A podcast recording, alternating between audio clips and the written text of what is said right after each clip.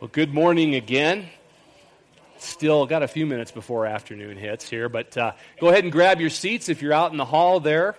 Um, first of all, if you didn't grab a notes page, we've got notes here up front. Also, got them back there on the uh, hospitality desk. I don't know if you all know too, but we've added notes to the smart app on your on your smartphone. I guess it's not a smart app; it's a smartphone, right? The Connect app. You can log in, and you can also take notes there. So today, we just talked about it in the kind of the, the teaser. We're going to be looking at Jesus in Genesis, and we're going to be looking at the roots of Christianity, really, the, the roots where Christianity came from. And today we're going to look at Noah. We're going to look at him in a little different light, so buckle up. It's going to be fun when the story of Noah doesn't start with the rainbow and uh, the ark and the animals, it actually starts in the Bible with a God looking at the world and looking at the wickedness and the evil and the corruption, and it doesn't start with, on a high note, right? And uh, as you can see, it is uh, it's wicked. But that's what's cool too. You know, you mentioned that. That's a great segue here. wicked. Think about the word wicked. When you think of wicked right now in our vernacular, wicked's kind of cool, isn't it? There's a play going on called Wicked, Broadway play. It's been running since 2003. Has anybody been to it? Yeah, good. Good play. About the Wizard of Oz and the wicked witches, right? Yeah, I have not been there, but uh, it's been going. But the word wicked also has some other meanings too, like you just said, wicked, right? You think about the, I looked up the Urban Dictionary for wicked, and I think Russ found one. It said, What cool northerners tend to say when they want to really express something, it's another way of saying really or very, right? Mine, uh, I looked it up in the Urban Dictionary. Cool or hot or amazing or awesome or way out. Wicked, like wicked cool, right? Or wicked hot. You know, Matt Damon a few years ago was in a movie called Good Will Hunting, if you ever saw that movie. He's in this bar scene with, remember? Yeah, everybody's with uh, Ben Affleck. And, and Ben is confronted by this young man. Ben's, you know, Ben Affleck, right? But this guy comes up to him and starts to challenge Ben intellectually. And Ben has a quick fall. he can't keep up with this guy. But Matt Damon steps in and starts talking to this guy and just takes him out intellectually. And at the end of that, his friend, Matt's friend, goes, Man, my, my friend here, he's wicked smart. wicked smart. And I got my Boston Red Sox crew right in the front here. So you know how that wicked smart is, right? But wicked, seriously, is not a word that we think of like it used to be taken. It, it's it's kind of lost some of its impact. But uh, the world in Noah's day, I'm going to try to help set the stage here for you. And so this thing starts out kind of a little bit, a little bit down, but stick with me, okay? But the world in Noah's day was beyond anything we even see today. It was wickedness all over. And when we crafted this message, we kind of wanted to try to get you to, into a feeling of what it was like in that day, okay? And the first thing I want to share with you that is something that's going on today that doesn't get a lot of headlines is human sex trafficking. Okay? Human sex trafficking. And uh, when I think of that, I usually think overseas, right? I don't know why. Indonesia, Thailand, you think you hear about a little bit of it over there. But would you be surprised to know that, the, that human sex trafficking is rampant over the United States? And I asked this first service, I'll ask again. Do you know what the number one event, if you had a human sex trafficking calendar, the number one event is every year? Super Bowl. That week. That week is Super Bowl. You have thousands of men, right, coming into a town. And there's families too, don't get me wrong. But you have a lot of men coming that are staying in hotels. And these human sex traffickers, they bring in underage girls and underage boys in the thousands. And it's, it's big money. And these men, there's no accountability for them, right? There, a lot of them are away from home. Family, wife, and kids are home, and there's sex, drugs, and rock and roll, right? And that's what happens here. And we wanted to put a face with this. And I've got a video I'm going to share with you in just a sec. But this young woman's name is Samantha. And um, I just want you, as you see her, I, I just think about her that, you know, she could be your daughter, right? Or your sister, or your niece, or she could even be Samantha, that girl next door. So I want you to watch this video real quick.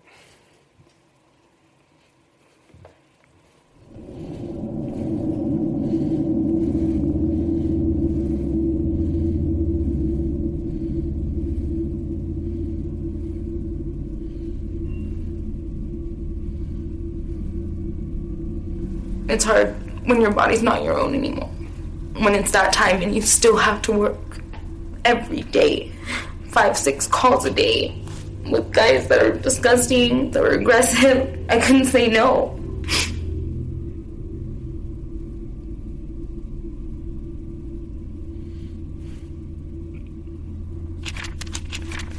I was living in constant fear.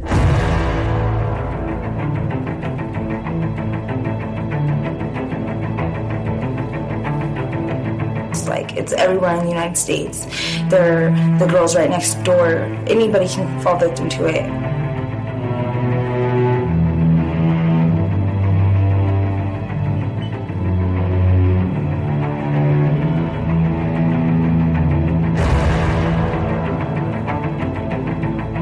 It's an epidemic. It's an underground epidemic that nobody has any idea about. And it's here. It's everywhere. And it's happening at young ages. Runaways. Little girls go missing. This is modern day slavery. This is what it is. It's American girls getting sold to American men in their own hometown. That's what American slavery is today.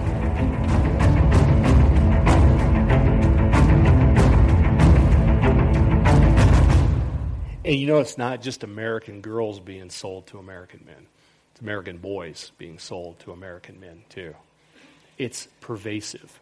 And if you think, okay, well, the Super Bowl, yeah, big city, you know, if you think that, you'd be wrong. Um, I actually have a really good friend that works with the organization that produced the video. And he represents this kind of an interesting group of ex special forces, ex intelligence, counterintelligence, surveillance. He works with these guys, and these guys work hand in hand with law enforcement to uncover these rings. You know, because law enforcement's got its hands full anyway, right? But they uncover these rings. Well, recently, this group turned kind of the lens of their camera onto Montana. Because if you notice there, there was just one little dot on Montana. We have a million people. You know, that's not a lot of people. And that's why we live here, right? but there's a million people here. But they recently, just late last year, they turned their lens on Montana. They looked at three cities. Looked at Billings, looked at Missoula, and Great Falls. I'm not sure why they didn't pick Bozeman. But what they found was this. They, when they look, these ads, now those online ads you saw for girls 18 to 23, they're online. The, the ads for the underage children are on what they call the dark web, or I think there's some apps like Backpage, things like that. People are nodding their heads. That's where they find these. In, just listen to this. In one week in Billings, in Yellowstone County, there were 3,000 ads for underage girls and boys in, in Billings. There were 2,500 in Missoula and 2,000 in Great Falls. So this wickedness, this, this evil is just simmering right under the surface, right here in Montana. It's here. Another one we looked at was child abuse. And everybody's heard that, but the statistics are alarming because it's increasing exponentially. You know, last year, a child was literally reported to law enforcement as being abused every 10 seconds in this country. Every 10 seconds. So if you count that off, it's one, two, three, four, five, six, seven, eight, nine, and 10. Another child's been abused somewhere in this country. The statistics are horrific. And in, even in Montana, um, you know, the numbers are growing. The numbers last year nationally 10 football stadiums, 10 NFL stadiums would be packed with these, these kids that have been abused out of drugs and whatever else that's causing problems. In Montana, there's been a 75% increase in child abuse since just 2008. So, wickedness, right? True wickedness in the world is increasing every year, and it's all around us. The last one we looked at is, was terrorism. And you look at terrorism, and I was talking to a friend of mine in back, you know, uh, 57 years old. You know, I don't remember in my life until the last couple years about any public beheadings, right? Beheadings. I mean, they were middle age stuff. And now we're hearing about beheadings, which is another level of evil. ISIS last year in Iraq and Syria, they executed 10,000 men, women, and children in one year in, in those two countries. It's wickedness on a global scale, it's wickedness here. And I'm sorry, I know you didn't come here if you want to came here for a hopeful, encouraging message, right? We're going to get there. But this wickedness that's in the world today that's, that just brings you down, it doesn't hold a comparison to the wickedness that was in Noah's day. Not even compared. It was so wicked. And when God looked out in Noah's day, literally, in this room where we have a hundred and whatever today, 40 people that are here to worship God, there was not one person other well there was one, but everyone else in the world was consistently and totally evil and wicked. They were child abusers and they were terrorists and they were human traffickers. There was no one in the whole world that was good. And if you were God and you think about that, you just created the human race and you look down on this, what would you do?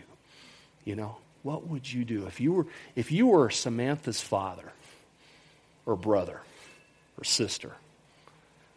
I know what my heart was was I want to find these guys, right? They'd probably kick my you know what, but I, I'd feel good going after them, right?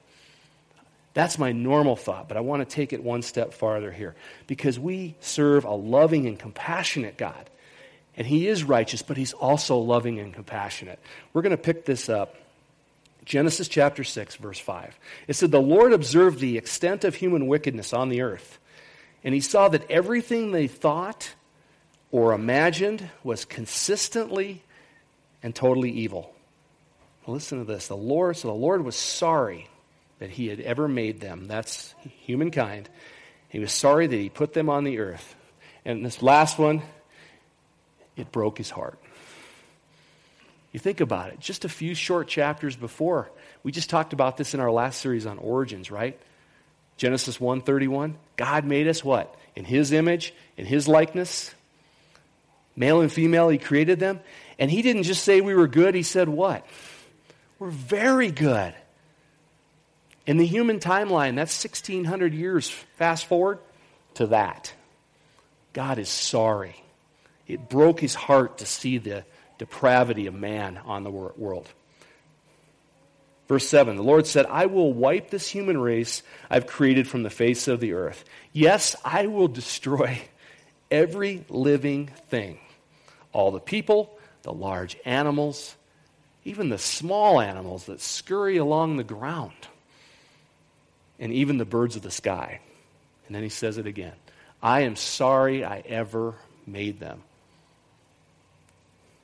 This is really hard, you guys. It, you know, first of all, it's a hard message to share because it, it at this point, there's very, very little hope here. And you know, I, I, hear people say all that time, how can you serve that, call this God of love and compassion and mercy when he wiped out the whole human race? You guys ever hear that? How could a God do that? How could a God do that? And then you step back and you go, God is a God of love, and he is a God of love of mercy and compassion, but he's also a God of justice and he's righteous. And God has to make things right. And he had to do it here. He had to make things right. So the good news, verse 8. But Noah found favor with the Lord. One man, Noah, found favor with the Lord. And if you think about it, God probably had every right to just wipe out humanity, and we wouldn't be here today, would we? But when those people ask you that, how could this God of yours, how could, how, could, how could he wipe out the whole human race? Well, how could we be here if he did that, right? God's love and his compassion, it trumped his anger. He, for one man, Noah, Noah found favor with the Lord. And because of that, we're here today. Amen? It's a good thing. It's a good thing. We were rescued. That's the main point on your outline. We were rescued. I got a question for you guys. Um, change of pace here.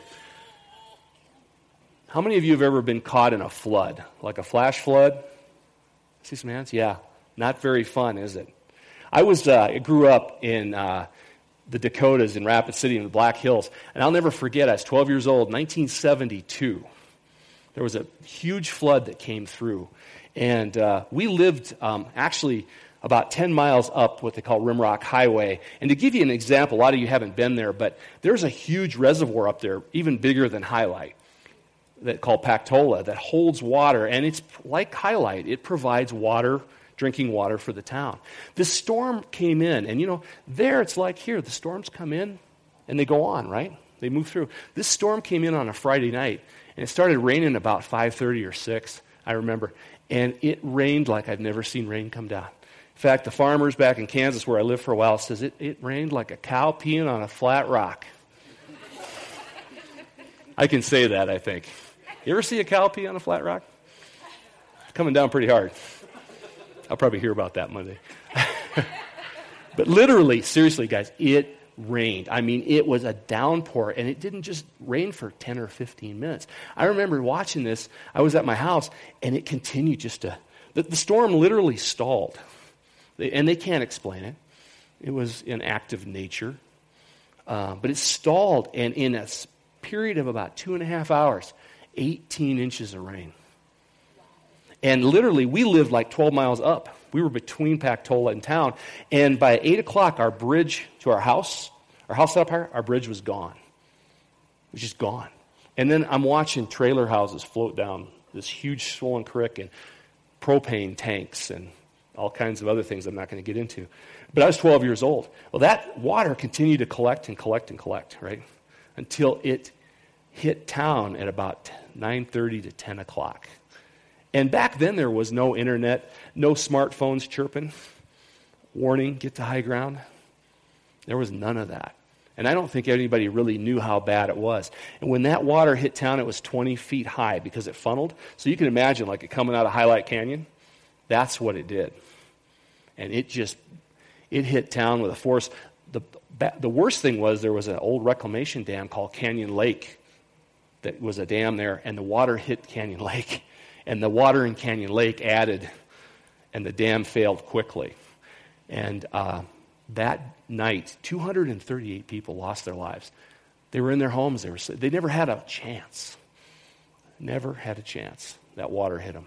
I lost a couple of friends that were in my class. My school got flooded. And, uh, you know, it, it, was, it was a really difficult night. The Bible tells us, though, that the flood that hit Noah's day was on a global scale global. And, and digging into the message, it's interesting because I think, you know, this is just me, I won't say for you, but I'm thinking, okay, the flood that I experienced was a downpour, right? So I'm thinking that's kind of what happened. Downpour that just didn't stop, right? And the water slowly came up. The Bible talks about water coming from everywhere, up from the ground, right? And from the seas in, and the, I mean, literally, water came from every direction all at once. We've got a short video I want you to see to kind of give you a feeling for that.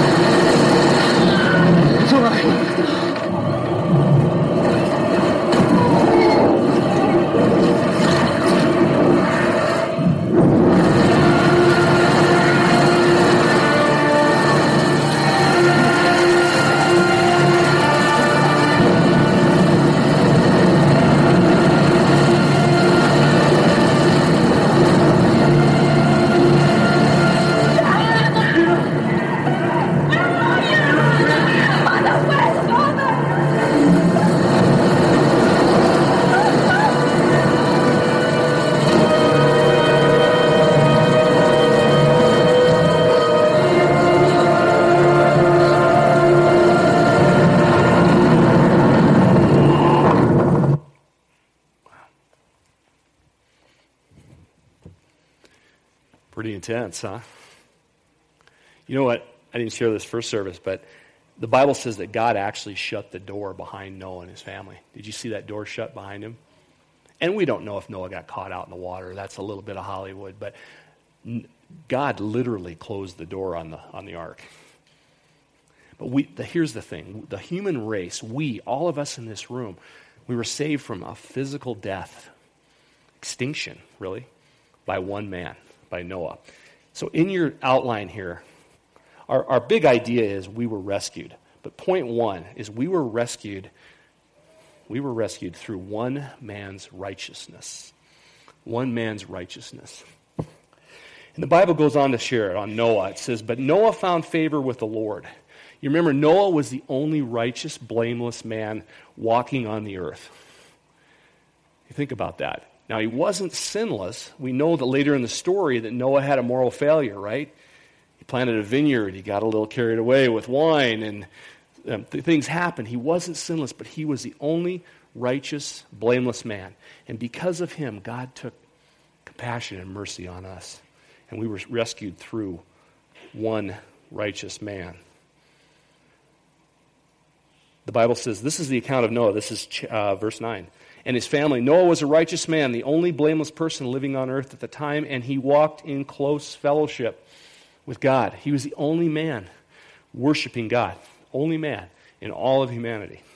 And because of that, we were rescued. And Noah foreshadowed Jesus because Jesus was the only sinless, righteous, blameless man that ever walked the earth. Amen? He foreshadowed him.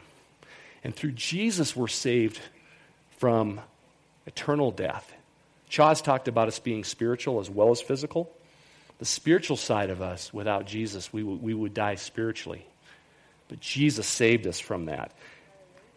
Amen. Amen. So, looking at, uh, Paul talks about this to the second church in Corinthians. And he says in uh, chapter 5, verse 21 For God made Christ, who never sinned, to be the offering for our sin, literally to become sin itself, so that we could be made right with God through Christ.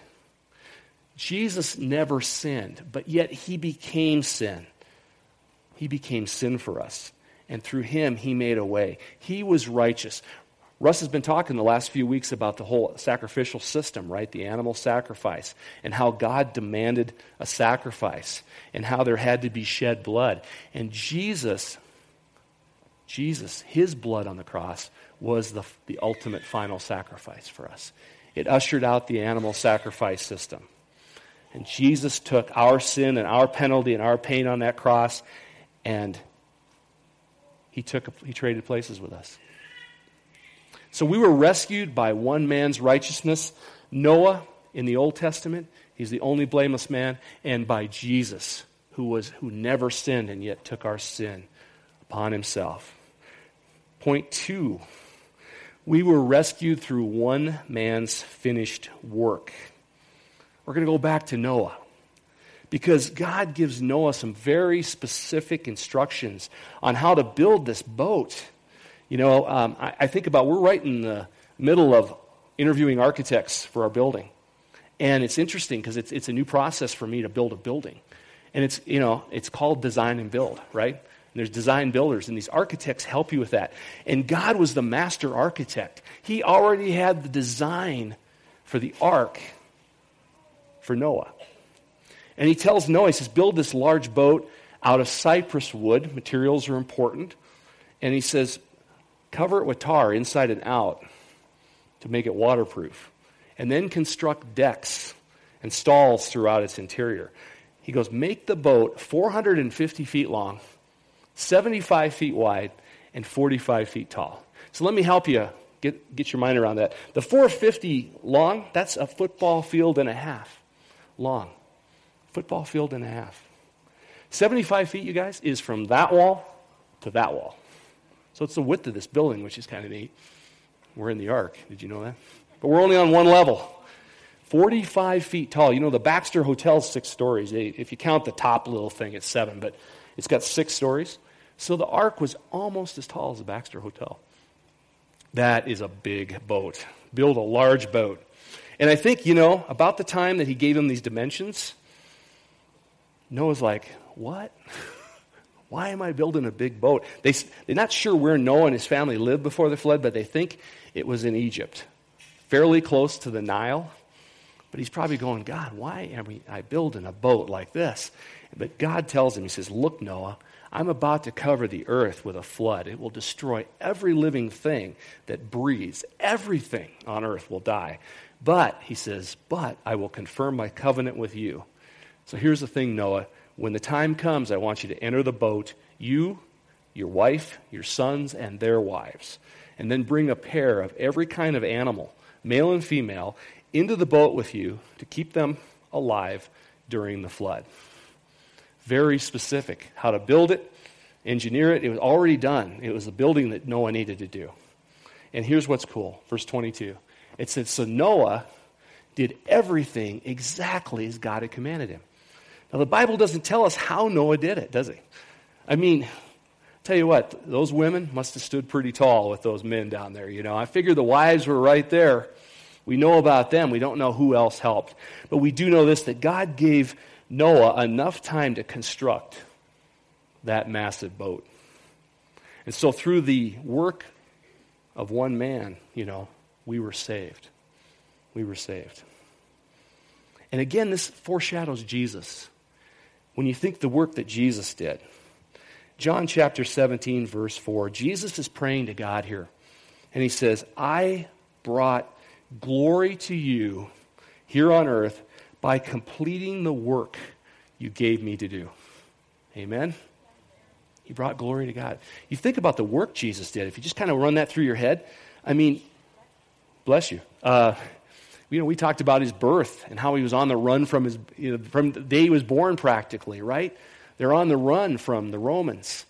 And then, you know, there's a period of time we don't know where Jesus is at, but then um, he goes into his earthly ministry and he's led out into the desert for 40 days. No food. I know I couldn't make it, guys. 40 days, I can't make it. a day, I have a hard time. But imagine that 40 days in the desert, no food, being tempted by Satan himself.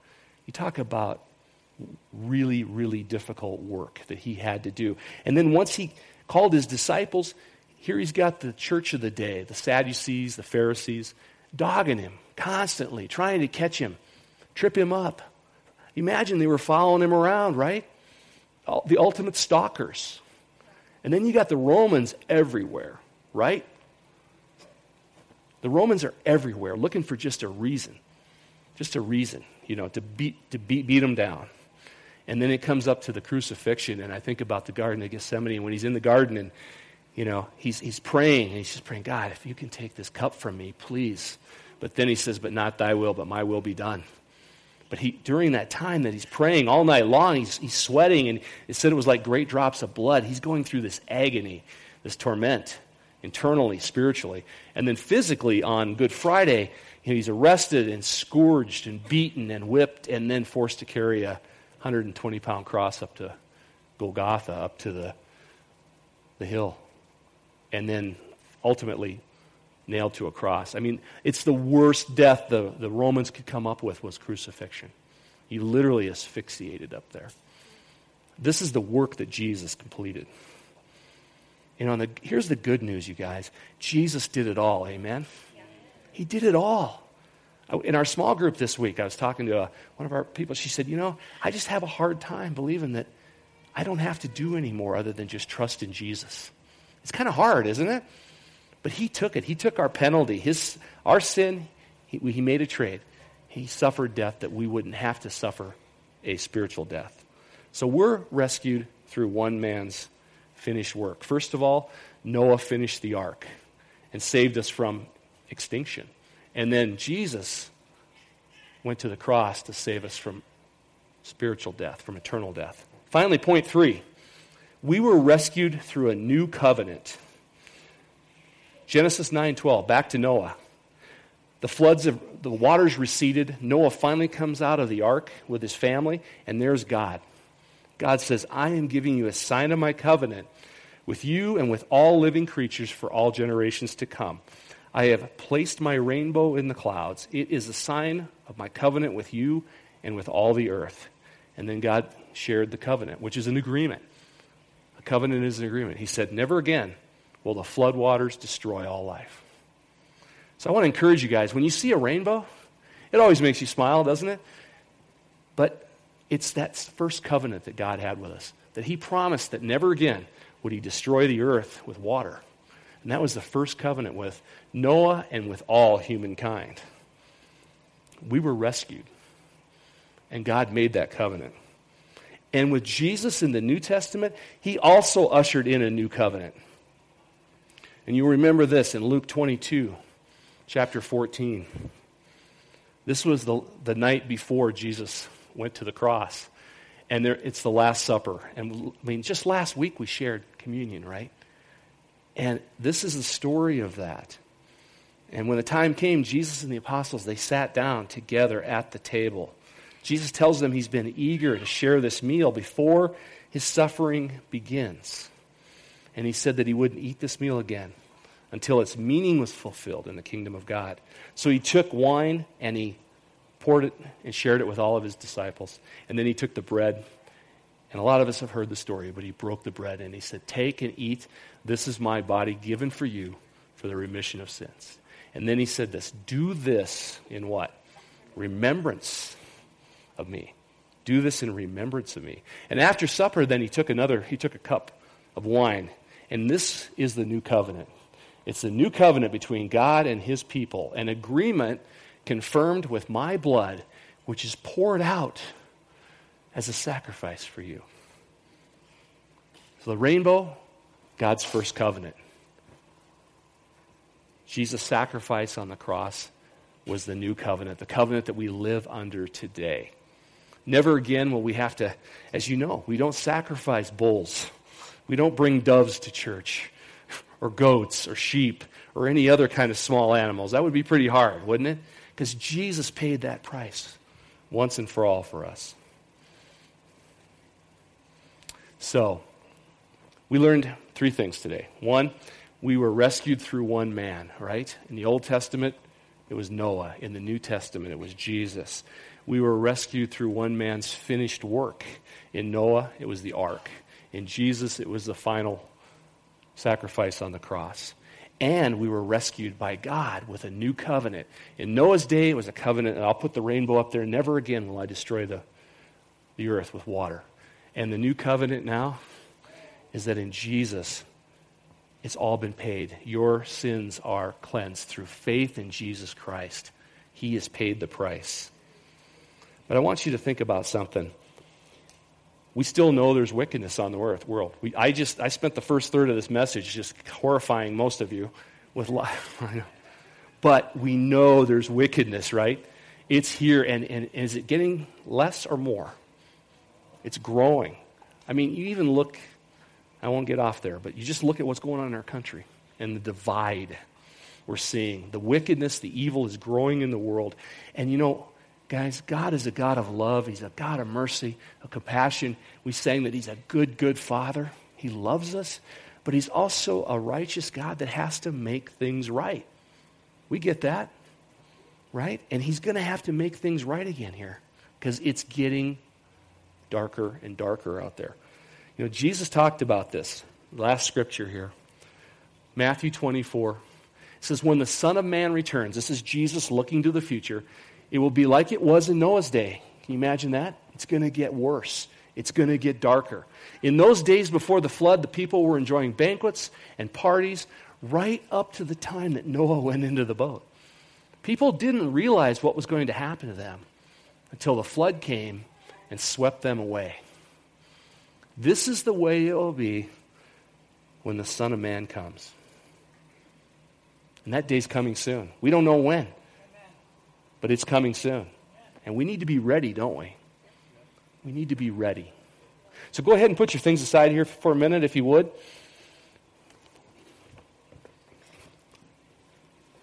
You know, one of the things that we always like to do when we look at something like this is to go, you know, what is Jesus requiring of me today? What, what does Jesus want to do with you and I today?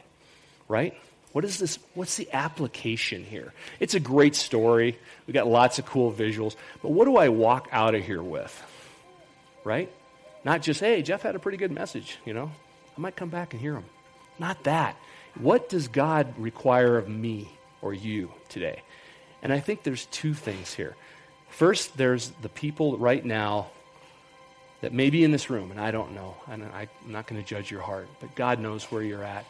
Those people that are standing outside the boat, just like that picture right there. And they're looking at that door, and they realize if that flood came, they're not in the boat. And it may be you today. It may be you today that you're not in the boat, that right now the boat, the door is open. The door is open. God has not shut that door yet, gang. It's open for us, right? It's open. But what's interesting is we have to step through that door. You know, Jesus in Revelation 3:20 at the very end of the book, Jesus said, "Look." He goes, "Look. I stand at the door of your heart and I knock. I knock. And if you hear my voice, if you hear my voice and you open the door, I will come in and I will share a meal with you. You know, God doesn't kick that door down. He doesn't grab us and throw us in there, does he? I had somebody told me one time the Holy Spirit is a gentleman. Isn't he? Amen? He's a gentleman. He wants you to step through. You have to take hold of that gift. You have to take hold of it. You have to open it up. You have to open up your heart to Jesus and say yes. So let's go ahead and bow our heads right now. I just want to pray. Thank you, Lord. Thank you, Jesus. If you're that person right now that's here, maybe you came in today and you, you didn't realize that you needed a rescue, but you do now. And you hear that still small voice in your heart. That's, that's God's Holy Spirit talking to you right now, saying, It's time to get in the boat. You need to be rescued. Time is short. I'm coming soon. And God knows. Jesus, you're, He may come this afternoon. He may come right after lunch. We don't know. But we need to be ready. So if you're that person today that needs rescue, that needs to hold on to Jesus and take him up on his invitation, his offer, take him up on his lordship. Ask him to become your Lord and Savior. If you're that person today, would you just raise your hand up? Just slip your hand up real quick. If there's anybody here, we just don't want to miss this opportunity for you to pray for you. Anybody at all? Well, I am encouraged by that. I am encouraged by that. The other part of this message, I think, is for all of us that have that have already gotten on the boat. We've already been rescued. But what are we to do with that today? Lord, I just, I just want to pray for everyone in this room right now, God, that you would make us so intentional, so that we would reflect your glory. Your light would shine through us to everyone we meet. When we step out of that door today and we meet people that don't know you, Lord, that they would see us and ask us, What's different about you, God? What's different? Why do you have this hope? I'm drowning out here. I'm drowning in debt. I'm drowning in addiction or I'm drowning in whatever. Why are you different? Help us to be that to them, Lord. Use us. Use us. The time is short, God. I pray that you would use everyone in this room, that you would strengthen them and let, them just share your word. Share your word. I also want to pray. I know there's a, there's a few here today that are facing some medical issues, procedures that need your healing touch, God. And just corporately, I want to pray for them. There's power in the name of Jesus. Amen. Yes, yes. Power in the name. And where there two or more are gathered in your name, Lord, there you are as well. Yes. So we pray for these that need healing right now and pray your healing touch on them, Lord. Yes. You know the number of hairs on their head. Yes, God. Restore them. Put in them a new heart. Restore them physically and spiritually. Give them a hope and for the future, God. Thank you, Jesus. Thank you that you are here, that you break every chain. Ah, you break every chain. We just ask this in Jesus' powerful name. The church said, Amen. Amen.